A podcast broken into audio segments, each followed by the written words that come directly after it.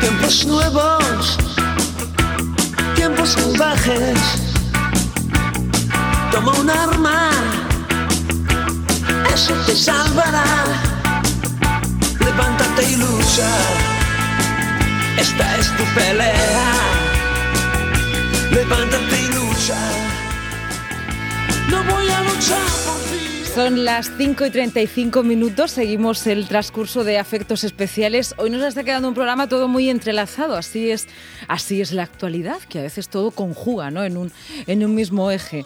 Hemos despedido a Teresa Vicente, que nos hablaba de, de la mujer como agente de cambio, de las posibilidades, de la charla, en eso que va a consistir, que dará el próximo jueves en, en el Ayuntamiento de Murcia, dentro del programa de actividades que tanto desde este ayuntamiento como de los ayuntamientos de la región se están programando.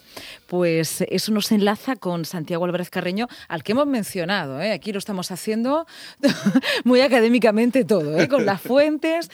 Buenas tardes. Buenas tardes. Hemos ¿Cómo mencionado estamos? Tu nombre varias veces en la conversación. Esto es así, ¿eh? Nada, pues yo lo agradezco. Supongo que tiene mucho que ver, primero, que los dos sois profesores en la Facultad sí, de Derecho, que además, amigos, además trabajáis temas sí. parecidos, y hay algo que, que bueno, que, que está muy conectado, ¿no?, que es pues esa labor de, de las mujeres eh, por la consecución de los derechos, que son derechos sociales, derechos humanos, en, en algunos casos más extremos, ¿no? Eh, y el cuidado del medio ambiente, en alguna ocasión también lo hemos comentado, no, no hay eh, una protección de algo protegido sin quien lo proteja, ¿no? No, de alguna manera, eh, ideológicamente somos hijos del mismo hilo, digamos, de, de esos años finales de los sesenta, donde surgen estas reivindicaciones, en su momento nuevas, el movimiento feminista, que ya tenía, lo sabes mucho mejor que yo, muchas más raíces, etcétera, y la preocupación ambiental. Son dos cosas que van de la mano. Y, y de alguna manera también en la defensa del medio ambiente tiene que ver, yo creo, con una... un componente, a ver, no quiero meter la pata, que estos temas seguro son complicados. No, seguro que no, y además ya los has avisado, así que... Pero, que con una que... feminización, ¿no?, de, de, de, de la visión del mundo, ¿no? Porque de alguna manera el, el, la explotación tan al límite de los recursos tiene un cierto componente también de, de una... masculinidad muy agresiva, creo yo, ¿no? Entonces, van de la mano, indudablemente. Bueno, esto nos daría una charla filosófica eh, muy larga sí. a, a, para saber si esa, bueno, si esa violencia que se ha ejercido contra el planeta o la naturaleza, esa dominación, es una cuestión económica, si la economía y el poder tienen un rostro que puede cambiar o no. Todo esto lo podríamos debatir en una charla muy, muy amplia sí. que se me está ocurriendo. Pero bueno, hoy vamos a centrarnos en un tema que proponías y, eh, y tiene mucho que ver con los, eh, bueno, pues la protección del cambio climático y cómo en algunos eh, lugares, como es el aeropuerto de, de Heathrow, pues se ha, se ha paralizado la ampliación de este aeropuerto. Pensar en un aeropuerto en Londres como el aeropuerto de Heathrow, que es casi una ciudad, sí. que ha paralizado su ampliación. De los aeropuertos puede... más importantes del sí, mundo. Sí, sí, pero pensarlo es costoso desde el punto de vista económico, ¿no? Porque muchos dirán, bueno, es que queremos que el aeropuerto sea más grande, necesitamos que llegue a más sitios, estamos hablando de grandes infraestructuras, de una cohesión, ¿no?, que desde una manera... Eh, superior o política se frene, pues supongo que, que, que nos está diciendo mucho en cuanto a las medidas necesarias, correctoras, eh, para la conservación del planeta. Sí, sí, no tiene que ver con un aspecto de esto del cambio climático que hemos comentado a veces, que es una cierta toma de postura por órganos jurisdiccionales, por una concienciación de, del Poder Judicial en algunos de sus elementos, que están haciendo suyos estos criterios de tener en cuenta eh, la necesidad de descarbonizar la economía, la necesidad de reducir las emisiones, y hacen a veces interpretaciones ciertamente valientes y arriesgadas, uh-huh. como es en este caso un tribunal de, de apelación o el tribunal de apelación.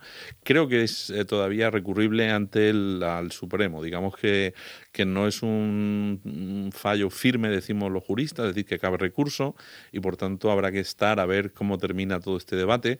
Pero es importante que un tribunal de importancia en el Reino Unido pues diga que para ampliar un aeropuerto como el de Heathrow hay que tener en cuenta los compromisos que ha adquirido el Reino Unido en, mediante la firma del Tratado de París, y el compromiso de no superar en dos grados, o en el mejor de los casos llegar a no superar el uno coma cinco grados, y, y que además el Reino Unido pues ha aprobado normas que se compromete a conseguir esos objetivos, con lo cual aquí los jueces han sido muy estrictos en considerar que ese Tratado de París es vinculante, y es vinculante también para la toma de este tipo de, de decisiones que, como tú bien dices, ha, de, ha debido tener una presión uh-huh. de sectores económicos uh-huh. muy importante, ¿no? Porque esto era una apuesta muy grande por ampliar Heathrow y por está un poco relacionado con este sueño del Brexit de, de volver a hacer Gran Bretaña muy importante, y etcétera, etcétera. Sí, pero a la misma vez en ese cálculo, en esa ponderación, pues a, a, de momento ha ganado, ¿no?, el, el cuidado de, de ese entorno. Y además llama mucho la atención eh, que es uno de los países con las economías más agresivas. No hay horario comercial, todo está abierto, ¿no? Sí. Es, ha sido un país, bueno, pues son los inventores del liberalismo, es decir... Sí, pero, hablando... pero son también muy serios en la protección ambiental, ¿eh? Hay que, sí, es como sucede con Estados Unidos también. Eh, son de estos países que, digamos, para simplificar así como de puertas para afuera, Eh, arrasan, por así decir. Pero lo suyo lo protegen. Pero lo suyo lo protegen, sí. Y no hay comparación con la conciencia ambiental y con el nivel de exigencia y de efectividad del derecho ambiental que existe en Gran Bretaña, del que, por ejemplo, puede existir en España, ¿no?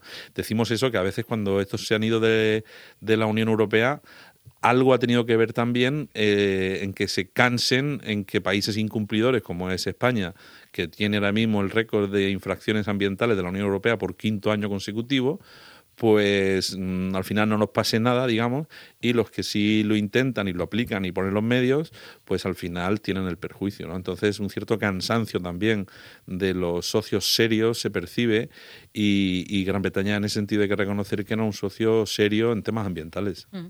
Luego aquí hay otra cuestión, y es, eh, hemos dicho los dos, bueno, de puertas para fuera algunos países, eh, estamos hablando de Gran Bretaña en concreto, eh, bueno, son, sus empresas, son, ¿no?, más la, devoradoras, sí, pero para adentro no. Claro, pero ¿dónde está la parcelación? ¿Qué es dentro y es fuera cuando estamos hablando del cambio climático, que es una cuestión global? Sí, no, además es una economía globalizada. Creo que el veinticinco por ciento de la participación de la empresa que iba a llevar esta tercera pista de Heathrow es de una empresa española, es de Ferrovial, con, con lo cual... Nos, nos afecta. Nos afecta. Nos afecta nuestra economía. Y nos afecta negativamente. Bueno, hemos dicho que, que, que poner las medidas y, y adoptar las, las eh, limitaciones que nos imponen disminuir las emisiones tiene un costo económico, eso es indudable, no, no, no podemos negarlo, no podemos decir que todo es muy happy, todo es muy bonito y... No, no, no, no, no. Es difícil, es complicado, hay que, hay que reconducir todo el sistema económico, porque esto a su vez, si no se va a producir ese aumento en el transporte, eh, en, el, en ese aeropuerto, pues habrá otras empresas que, que también se vendrán abajo y habrá un impacto social y económico importante. Por otra parte, eran muy claras también los impactos desde el punto de vista ambiental, y se ponía de manifiesto que no genera tanto beneficio para la economía, puesto que la mayoría de los vuelos en realidad son vuelos de placer o vuelos de turismo, ¿no? Entonces hay que repensar un poco todo el sector de los transportes y del transporte aéreo en concreto, que es muy contaminante, ¿no? O sea, uh-huh. que, que hay muchas cosas, efectivamente, que se ponen en juego, sí. Uh-huh. Tenemos que hablar un día de la sociedad del confort, ¿eh? Ah, y cómo hemos confundido, podemos estar confundiendo derechos eh, como al de la movilidad, a la accesibilidad y el confort, ¿no? Que a veces no lo tenemos, bueno, o al menos yo no lo tengo tan claro, ¿no? No, sí, sí, lo hemos hablado tantas veces, ¿no? Es como cuando vas al supermercado y hablábamos de cómo están empaquetados los productos, pues esto es igual, es decir, si, si yo puedo con una compañía de bajo coste volar por veinte, me lo invento, veinte, treinta euros y conocer una ciudad maravillosa como puede ser París o Venecia o Moscú, pues indudablemente lo voy a hacer, ¿no? La cuestión es si el planeta puede aguantar ese tipo de, de lujos y si realmente no ha llegado la época de que eh, se calculen más los impactos que tiene ese tipo de transporte y se adopten las medidas, ¿no? O sea que... Hay una frase, una palabra que has dicho que, que la he subrayado aquí para explicarla un poquito mejor. Has dicho descarbonizar la economía. Sí, Hemos sí, hablado sí. mucho de, de desplastificar.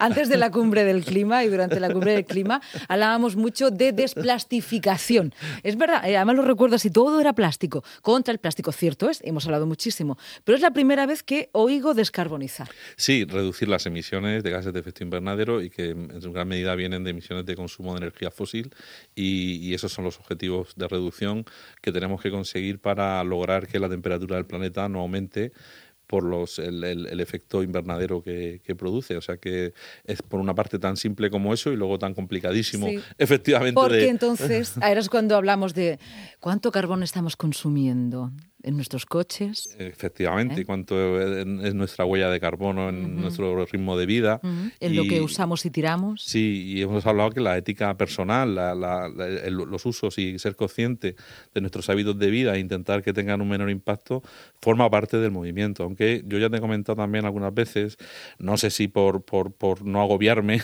pero quiero sí, decir ha sido que... Una, una confesión. Que la parte de ética personal es importante, pero sobre todo el problema es de sistema, es decir, que, que no podemos tampoco poner el peso sobre las decisiones de consumo, porque entonces realmente o bien tenemos un nivel económico muy alto que nos permite ir surfeando la ola continuamente y no estamos la mayoría para eso, eh, o eh, esperamos que realmente las condiciones vayan mejorando. Es un poco entre todos, ¿no? O sea que sí, sí debemos eh, tener en cuenta eso. Mm, no sé, yo si quieres me mojo un poco más. Venga, vale. Sí, claro, si a mí me dicen, oye, eh, te vas a ir por treinta euros que has pillado un vuelo barato para no sé qué, tú sabes cuánto emite eso, ¿no estarías mejor yéndote aquí a la sierra de, del Segura? Pues, pues quizás desde el punto de vista ecológico lo, lo correcto sería ciertamente hacer un desplazamiento más cercano, posiblemente en un medio público de transporte y en, en unas condiciones en las que fuera menos contaminante. Pero no lo sé, tampoco sé cuántas veces voy a poder hacer ese viaje y no sé si renunciaré a él. Bueno, quizá como consumidores deberíamos saber, igual que sabemos los ingredientes en una etiqueta, eh, el coste que ha tenido ese producto. Por ejemplo. Dónde se ha realizado, cuánta gente, cómo se ha tratado a la gente que lo, lo ha... Pues, bueno, podemos hablar de manufacturación y luego, eh, bueno, cuánto ha contaminado. Para tenerlo eso, bueno... Totalmente de acuerdo, es decir, que yo sí creo, y ahí sí lo acepto plenamente, que se conforme a la ciencia y a los resultados medibles se eh, impute al precio, de, en este caso de los billetes aéreos, eh, el coste de la contaminación. Mm. Si a partir de ahí ya no me puedo permitir ese vuelo, pues entonces sí que será cuando tome mi decisión racional, ¿no? Dentro de que todos somos seres económicos. Pero, pero, pero entonces a eso hay que hacerlo, hay que hacerlo efectivamente, hay que, tenemos que estar informados y ese coste debe estar incluido ahí. Muy bien. Pues Santiago, eh, te doy las gracias. La semana que viene vamos a volver a hablar. Me ha encantado hoy el titular descarbonizar y desplastificar la economía.